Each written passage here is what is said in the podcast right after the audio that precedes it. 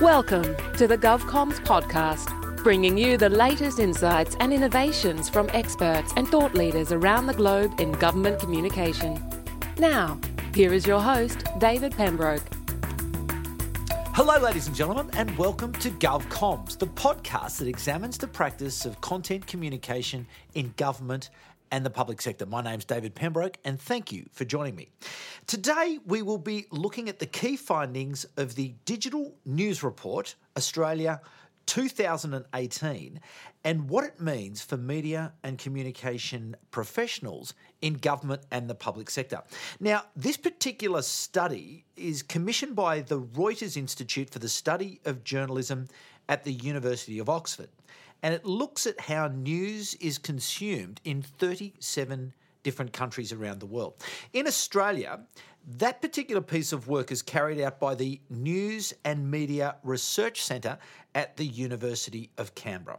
Now, we will have a discussion today with a colleague and a friend of mine, Caroline Fisher, who is an assistant professor of communication and journalism at the University of Canberra. She researches political communication and journalism with a focus on politicians' use of social media and the citizens who follow them. She is previously has worked for the ABC as a journalist and she was an advisor to the former Queensland Premier Anna Bligh and she joins me in the studio Assistant Professor Caroline Fisher. Welcome. What a very grand opening. Hi, David. Lovely to be here. I knew you when you weren't an assistant professor. That's right. In a previous life as an ABC journalist. That's right. And now, listen. Give us the top line. Give, us the bigger picture. What What's the change? What's happening this year in terms of the consumption of news media? Look, this uh, report um, is got it's full of firsts for Australia. It's, it's a really uh, it's a tipping point type of report. Okay. So we're seeing this for the first time. We're seeing on, uh, the consumption of online news sources overtake traditional offline, so TV, newspapers, etc. So the shift has finally occurred. We've all been talking about it, that it's going to happen. It's yep. happened in. Australia. This year it's happened.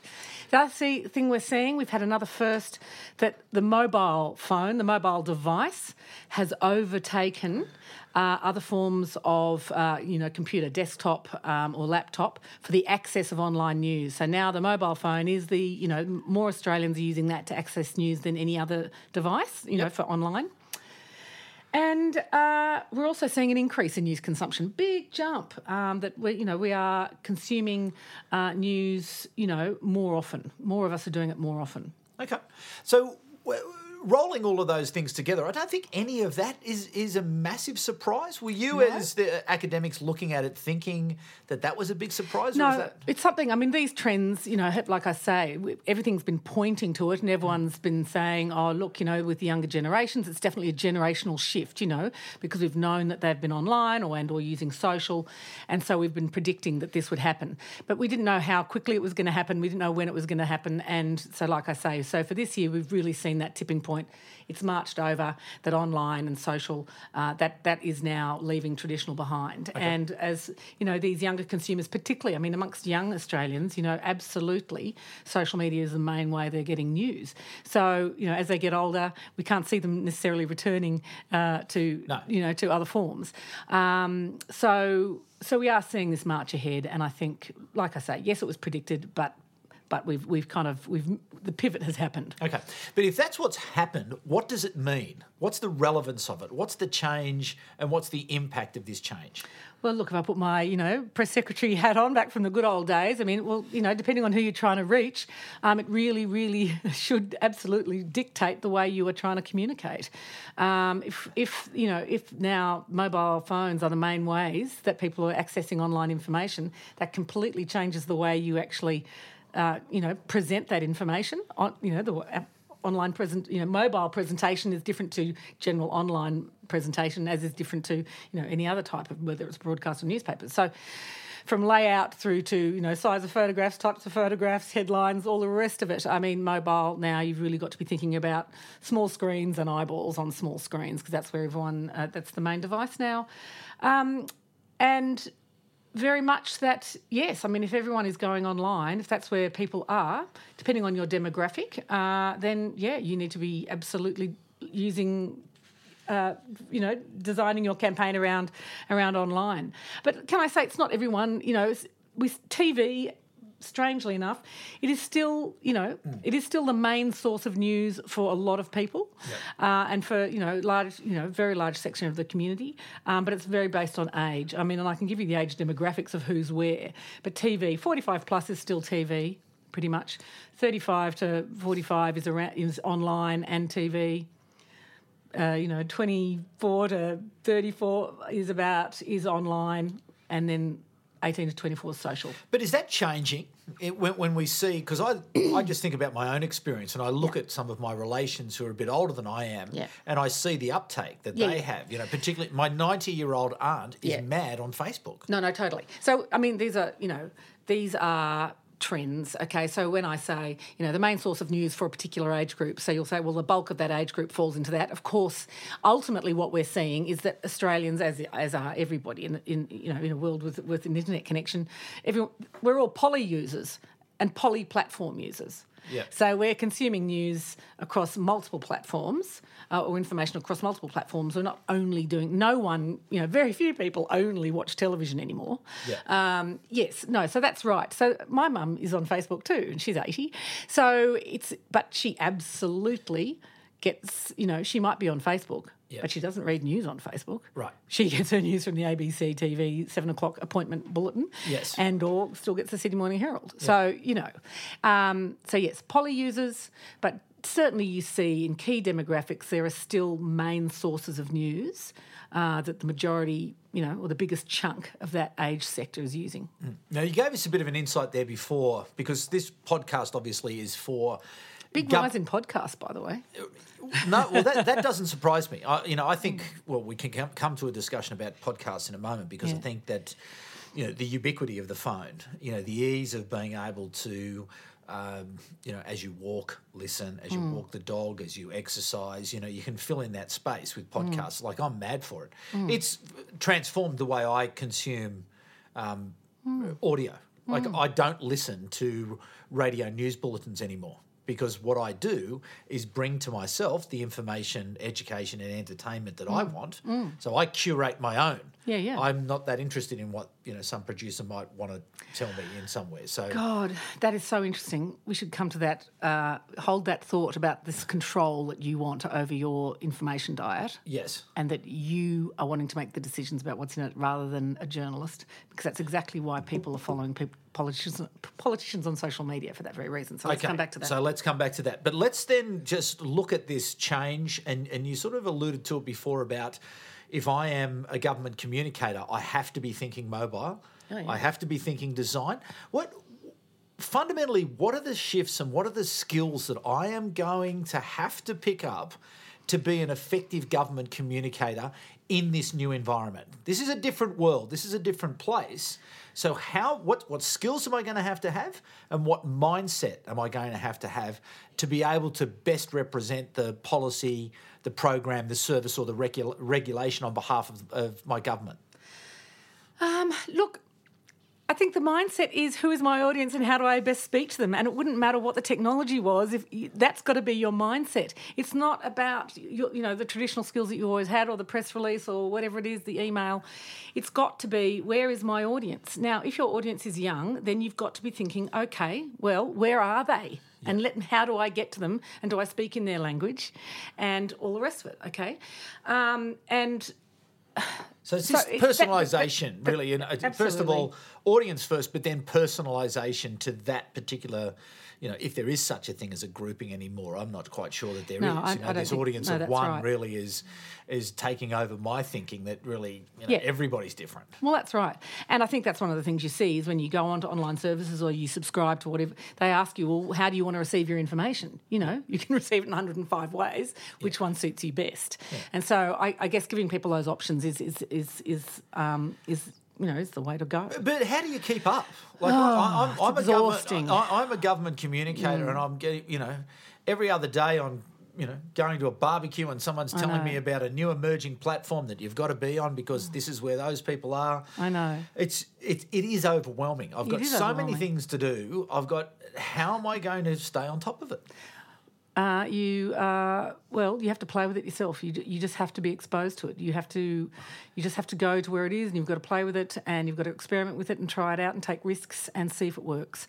Uh, I, there is no other way around it. How have we ever done anything? It's just that it happen, it's happening at such a fast pace. Yeah. You know, it used to happen slowly. You know, we'd Yeah. go from you know reel to reel tape to a cassette to a to a to a CD, but that all happened over the pace of you know twenty years, not you know a new platform every every six months. So.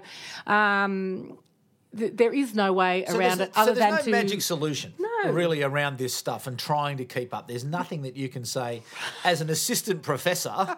Here is my advice to you. my advice to government you is communicator. to go with the flow. okay. uh, you know, look, as I teach my journalism students, there are core skills, there are core ways about communicating, communicating clearly, and the use of language and things like that. But the way you adapt them to different technologies and different platforms, that's that's platform specific. I can't teach my students how to use every single social media platform in the world, but there are lots of apps and online places and lynda.com and online resources to teach them how to use the latest app. I I teach them, you know, Yeah. the best way to communicate, basics. the basics, yeah, that are universal and and Yeah. then then can be applied anywhere. Um, of course, I teach them the difference between sort of you know mobile communication versus online or TV. But beyond that, you know, trying to you know me trying to teach them the you know in class the difference between you know the intricacies of between Snapchat and and Reddit and every other thing. Ultimately, I'd give them an assignment to do that, and they can go and find out for themselves. um, but that's actually the best way to find out. Sure. You know, so um, is to have a look and give it a go, and and that's all you can do. And at the end of the day, people end up using what they feel comfortable with. Uh, however, as communications professionals. We do have to know. Uh, we we just have to learn how to use it, whether we're comfortable with it or not. Yeah. Um, Understand the, out. basics. Yep. Jump in, test and learn, refine, yeah. get on with it. Absolutely. Okay. And overcome the fear. You know, I think that's the thing. You know, I think we, we all, and I, you know, I'm getting older and I'm having to teach younger people all these new things. At the end of the day, you do just have to jump in and not worry. And I think the thing is, of course, the space in which we write and communicate now is getting smaller and smaller all the time. And, and the time allocated to read this information is getting smaller and smaller all the time that you know we worry about oh is it right? Is it accurate you know all accuracy and all of that's really important but we must you know we mustn't get so hung up you know we really do have to think about about speed and getting stuff out there and not worry so much about am i am I an expert in this before I use it? No use it and learn. And and uh, you know sometimes you can communicate your inexpertise it doesn't matter it's part of the conversation it's social you know, so- Sure. Okay. Well, let's go to that point that we were going to. Let, us pick back up that um, point from just a, a mm. couple of minutes ago. This notion of choice, this mm. notion of control mm. in the audience. So. I, I've understood the basics. I'm, I'm testing and learning. I, I'm jumping in. I'm doing what I can, but I'm trying to create a relationship with a particular part of the community, a mm-hmm. particular group, whoever that may be. But they have um, as Len, Les Hinton, uh, Rupert Murdoch's right hand man, I heard him say it the other day on a podcast. He talks about people now having infinity in the palm of their hands. This is the, the, the phone, this is that ability to be able to have whatever they like, choosing, controlling what they're going to mm. draw to them. Mm. So, is that something that came out of the research as well? This massive shift or change that people are now much harder to get to because they are only consuming what it is that they're looking for? So there's a couple of things to that. Yes, we have infinity. So what that shows, though, is that actually people are, I think, because they can now access it, and often for free, people have uh, arranged to, you know, access to so many different sources. So we find that people are accessing a lot of news sources and not, you know, there's a, there's a big section of the communica- uh, community that's, you know, reading three, four, or five plus news sources online. So that's got to be a good thing. Yeah. There's also still a section of the community that's not not doing that. Yep. But still, there's so there's availability and people are taking advantage of it. So that's a good thing. Yep. Um, and I've now lost my train of thought. You're going to have to bring me back there. Um, so yeah, can you bring me back Okay. to No, well, it's, it's, to- it's back to this point of choice. Yeah, The- yeah, the- yeah. the- okay. Yeah. All right. So, what we have found then as well um, is that people, uh, particularly in relation to uh, politicians and following politicians, um, which we we asked these particular questions last year, but we followed up on these follow you know who's following politicians again this year. One of the you know the big reasons, the big there are two main reasons why people follow politicians and parties on social media.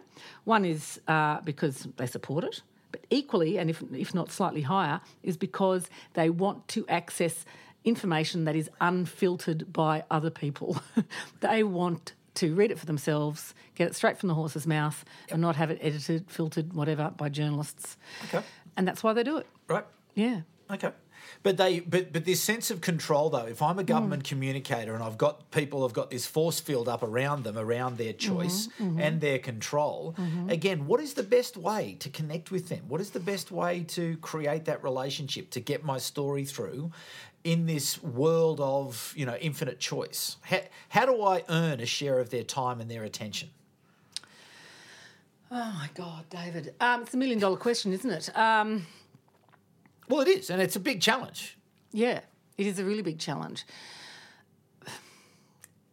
It, it depends on who your demographic is, really. Um, so, I mean, younger people, on the whole, they're not as interested in news and and and politics and stuff as, as older people.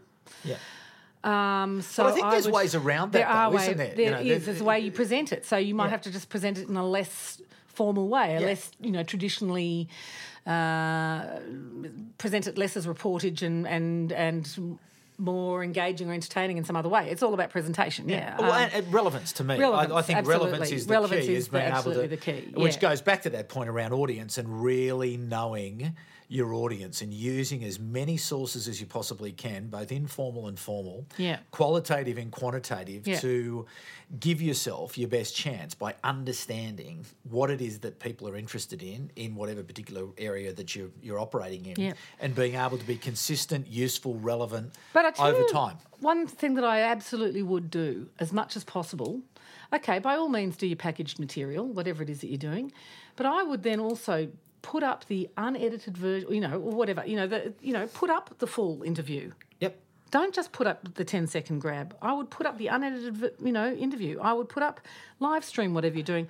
People do seem to want to be able to go and check for themselves to to to see the comment in context Yep. and not just the selection that you made. Whether you're a content marketer or whether you're a journalist, you, Yep. you are making selections. Sure. And so what what do you let what you leave out, what you put in, So the mean, more consumers authentic, are very savvy to that, and they think, "Oh, okay. Well, what else did that person say? Right. I didn't get to hear the rest of what that person said, and was it taken out of context? Yeah. Put the whole thing up there. Have your nice little package with your music and graphics and whatever it is, and your key message. But then I'd have the full interview there as well for those who want more, who want to hear it unedited. Yeah. I think that is a really, that's a strong feeling that I get from um, particularly these information hungry people. Yeah. They really want unedited information. And how many people are information hungry as a percentage of the population? And is it growing? It seems to Yeah, it is growing. The, the, the, the survey seems to suggest that people are are looking for more. Yeah. So we've had a 15% rise this year in people who are accessing news more than once a day. Okay, that's That's a lot. That's huge. Yeah. Off the top of my head, I can't tell you who's accessing it 10 or t- more times a day. I can get that for you. It's in the report. Um, but that's but but that's a big increase. Yeah. You know. Um, you know. And what's what's driving that? Look, um, we. I don't know. I mean, it's possible. I mean, what we're seeing is um, we've also seen an increase in trust in news. We've seen this increase in access to news. Australians have always been big news consumers. Yeah. We've also seen an increase in social uh, media activity, which is actually against the trend globally. Uh, so, social media for news is going backwards or stagnating globally, where in Australia it's still increasing. Um, I, we've just always been very big information consumers, and we're very early adopters of technology. And I think really, um, it's also, you know, and and people when we say how do you, you know, oh well, people are accessing news more than once a day, but also how do you access news? Do is it that you're bumping into it on social, Yeah. um, or are you seeking it directly? I mean, you can access it in 101 ways, yeah. So if you're if our um, if people are increasing their use of social, for instance, they may well also be bumping into more news Right. You know? So it's it, it depends on uh, how you slice that you know that that bit of information. Um, whether or not they're yeah they're going straight to a website saying i'm seeking news and i'm going to go to the abc website to seek news. Yeah. or i'm going to facebook to see what you know how my friend's holiday is going. Oh and i bumped into a story along the way. But what you're suggesting really is that, that there's an in, innate appetite for news and information within the wider Australian population, Yeah. and all technology's done is enabled that to be Totally. got That's out right. a little bit more and.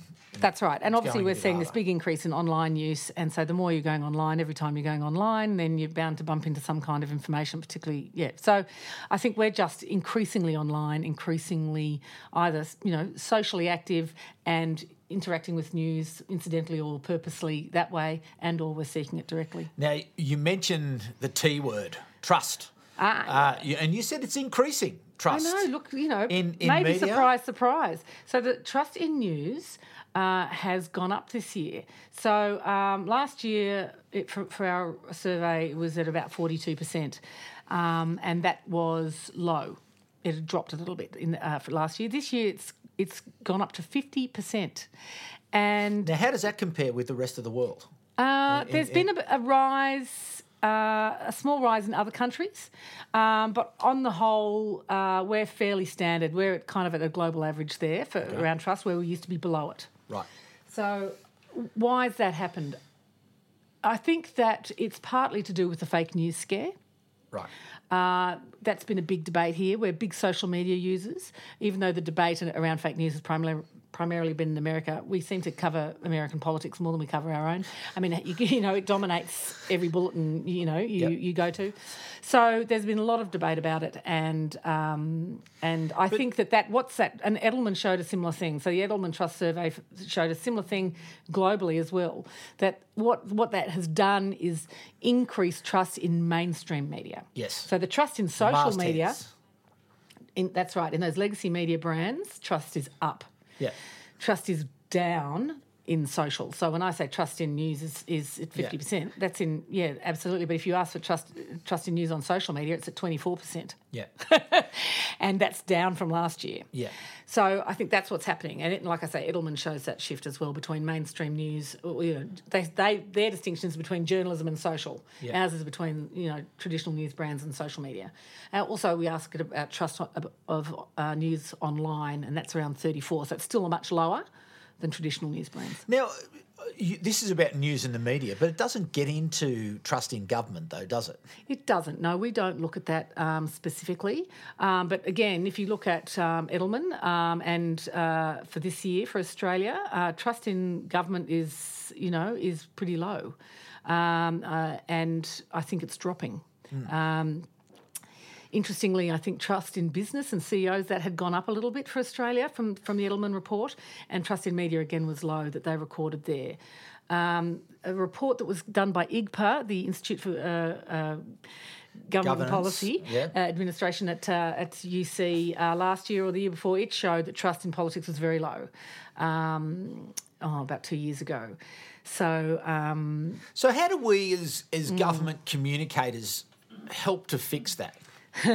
Look, I think government communicators have, have a real problem actually, but, but because um, you know where, where does where does politics end and government communications start? You know, and in the mind, as professional communicators, we understand the difference between you know politician's press secretary Yeah. and someone who works in a department and trying to get out you know health information about new tobacco tax or whatever.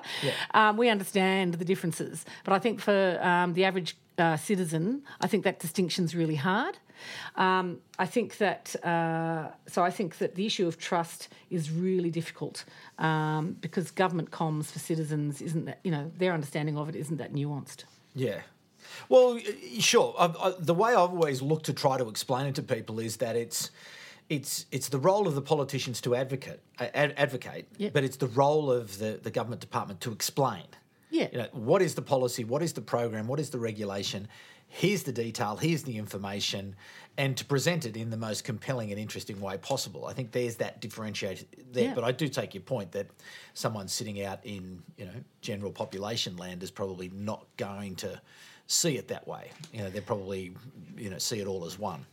Well, I think so. Particularly, for, instance, particularly if you rely on uh, TV and what you're seeing is government ads promoting or whatever, Yeah. you know, and you know, okay, it might be an information ad, but it's still promoted by somebody and sponsored by somebody, Hmm. um, and it's coming over, and it's it, it's still it's still there's still policy policy from from a partisan, you know, from a political party. Um, whether that uh, yes, it's implemented by a government, but it's still something from the government of the day. And I just think you know politicians are on the nose, and so I do think that there is an issue there. If you can absolutely play it straight, if we can absolutely make sure there is you know really no spin in it. I mean that hangover from the 80s, the whole you know that that spin 20 years of spin Yeah. completely ruined, Yeah. you know, uh, any sense of authenticity and trust in government comms. I mean, you know, you've got to play it so straight because I think we're still, I think it's still tainted from that era and I think there is distrust and I think that on the whole, people are completely still sick of slogans. Yeah.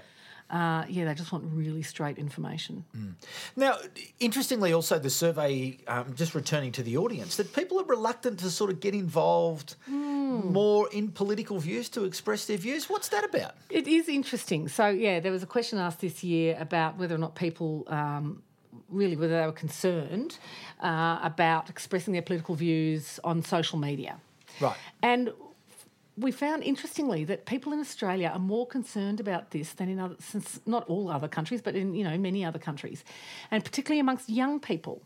Uh, and we asked them about whether or not it was you know you know are you can I think the question was along the lines of do you you know do you are you cautious about what you say because it might change the way either friends and family think about you, an acquaintance thinks about you, and or potential you know employers and authorities might think about you. And they're concerned generally. Uh, and it's interesting. I did a talk back on um, Triple J Hack about this the other day. Yeah.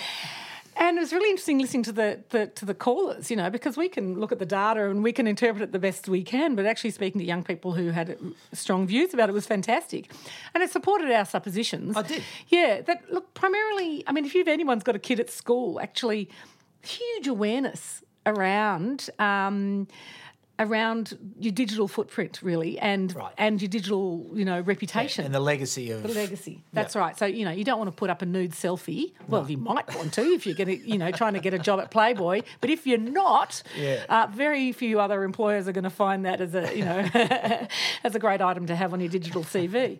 So um, yeah, so people are very mindful. Young people are very mindful about their digital reputation. So that's one thing. The other thing is that uh, because we have such a, um, a high percentage of young people using social media, and they've been doing it for a long time, uh, they're very aware of the negative online culture. And so people are cautious about trolling and, and just, yeah, being being kind of attacked, really. Yeah. Is it is, Um, is that and also- changing at all? Is that is that softening at all? don't know. I, I, I, I, know, look, in my experience, to be honest, I, I find uh, a lot of the um, the social media culture so appalling. Yeah. I, I use it less and less. I use it for research purposes. Yeah. But as a place to go for information and actually interact with people, I can't stand it. It's so negative. Yeah. Um, so I, I, I- and I'm sure I'm not the only person who's found it that way. Yeah. Look, but the other thing with these young people, why they might be a bit reluctant, is also for many people, they just want to keep social social. Yeah.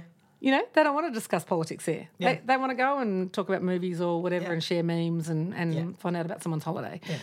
Um, so, I mean, we do know that, yes, of course, there's a cohort of highly interested, engaged um, people aged Bores. 18 to 24. but actually, on the whole, we also know that those Yeah. people who rely on social media for news and are there and are young, they are less interested in news, they're less interested in politics. And so maybe they just want to keep it social. Okay. Now, anything else that we we haven't picked up?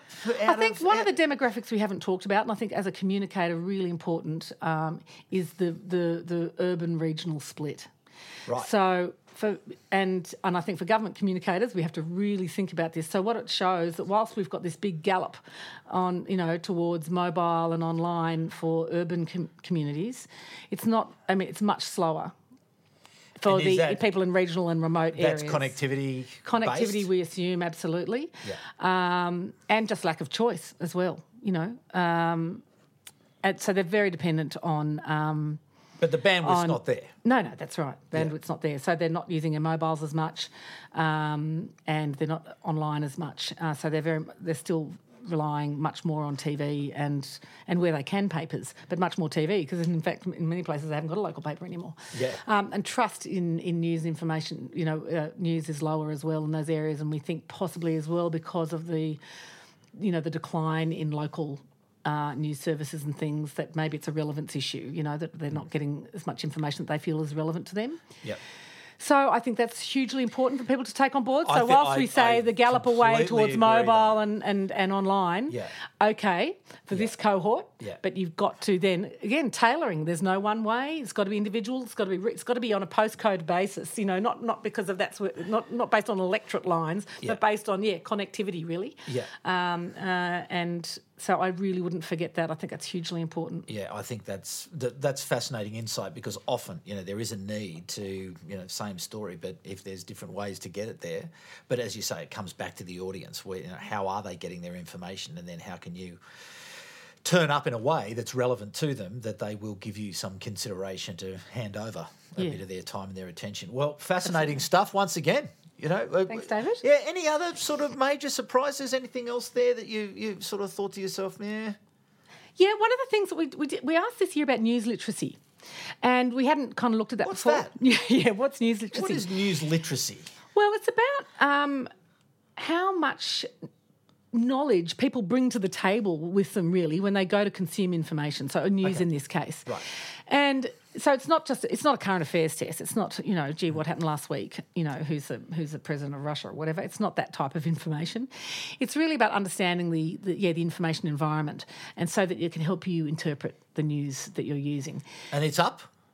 no, Australia's news literacy is really low in comparison to other countries. Oh. Ours is bad. Oh. Yeah, it's around about 34%. So, I mean, not that our method is foolproof, but one of the ways of doing, one of the ways of measuring news literacy, and there is no one way, there's lots of ways, um, but one of the ways is that you do ab- ask questions about the information environment. So, for instance, they asked a question about the funding of the ABC. Was it, you know, what was it funded by advertising or Yeah. did it receive government funding, for Yeah. instance? Um, and uh, another question was about Facebook and about, you know, how was the news selection decided? Was it by a person or an algorithm? You know, this type of thing. Uh, and then there was another question about public relations and the different there. So quite specific questions. They were specific questions, but what they were getting to was how much do you understand, understand. about communication environment, and Yeah. therefore that helps you. You know, how do you therefore interpret the, the information you're receiving? Yeah.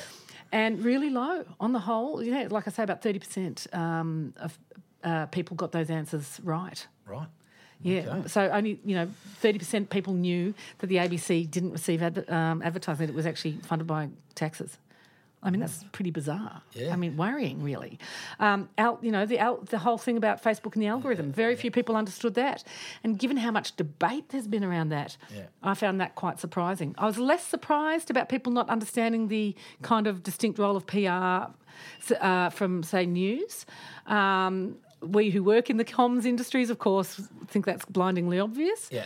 Uh, so that didn't surprise me so much, but those other two really surprised me. Mm. Um, yeah. So where can people get access to the whole report? Because as you said before, they might want to go through the Yeah, whole no, thing totally, and have a look at it. Not Yeah. just your version of it. Yeah, and hopefully mine's accurate. um, okay, so you can find it in two places. Uh, one is on Australian uh, Policy Online, APO, okay. uh, and the APO.org. dot org. I think it is. Is it? I can't. Don't ask me that. Just Google it.